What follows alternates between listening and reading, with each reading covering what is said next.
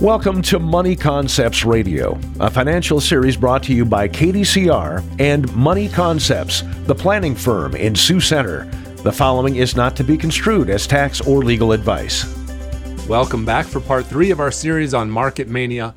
I'm Tom DeYoung, financial planner and president of Money Concepts, the planning firm in Sioux Center. And last time we discussed how hedge funds work and how some of them lost so much money in the GameStop mania. Today, we turn our attention to the other character in this real life story, that of Reddit investors. Now, what is Reddit and what were these investors doing? Reddit is an online community with more than a million forums called subreddits in which members share information on a particular topic.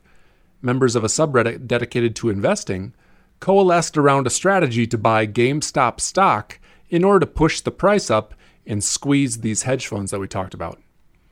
The potential for this strategy was first suggested on the forum in April of 2020, but it exploded on Reddit and other social media sites in January of this year after a change in the GameStop board of directors that encouraged bullish investors, coupled with an announcement from a well known short seller predicting that the stock price would quickly drop. While some investors genuinely believed that GameStop was undervalued, the movement developed into a crusade to beat the hedge funds in what amateur investors perceive to be a game of manipulating stock values, as well as a more pragmatic belief that there was money to be made by buying GameStop low and selling it high. The fact that many young investors were gamers who felt a connection to GameStop added to their sense of purpose in this fight. The strategy worked more powerfully than the amateur investors expected, and some who bought the stock in the early stages of the rally and sold when it was flying high earned huge profits. However, those who joined the excitement later potentially faced large losses as the stock plummeted.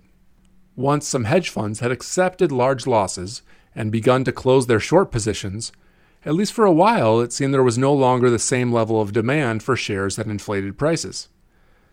But as we mentioned in our previous episodes in this series, it also appears the wild ride is not yet over.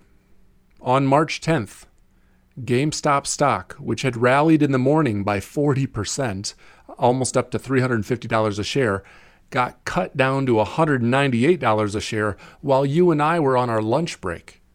Trading was halted seven times in that hour to try and stem the drop.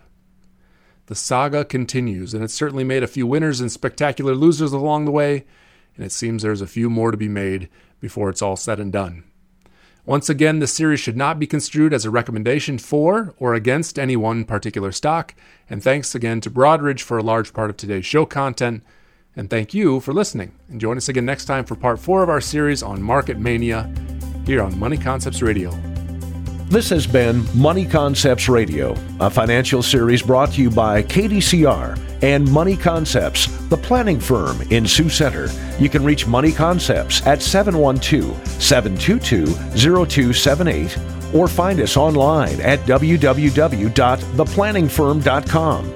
All securities through Money Concepts Capital Corp, member FINRA, SIPC.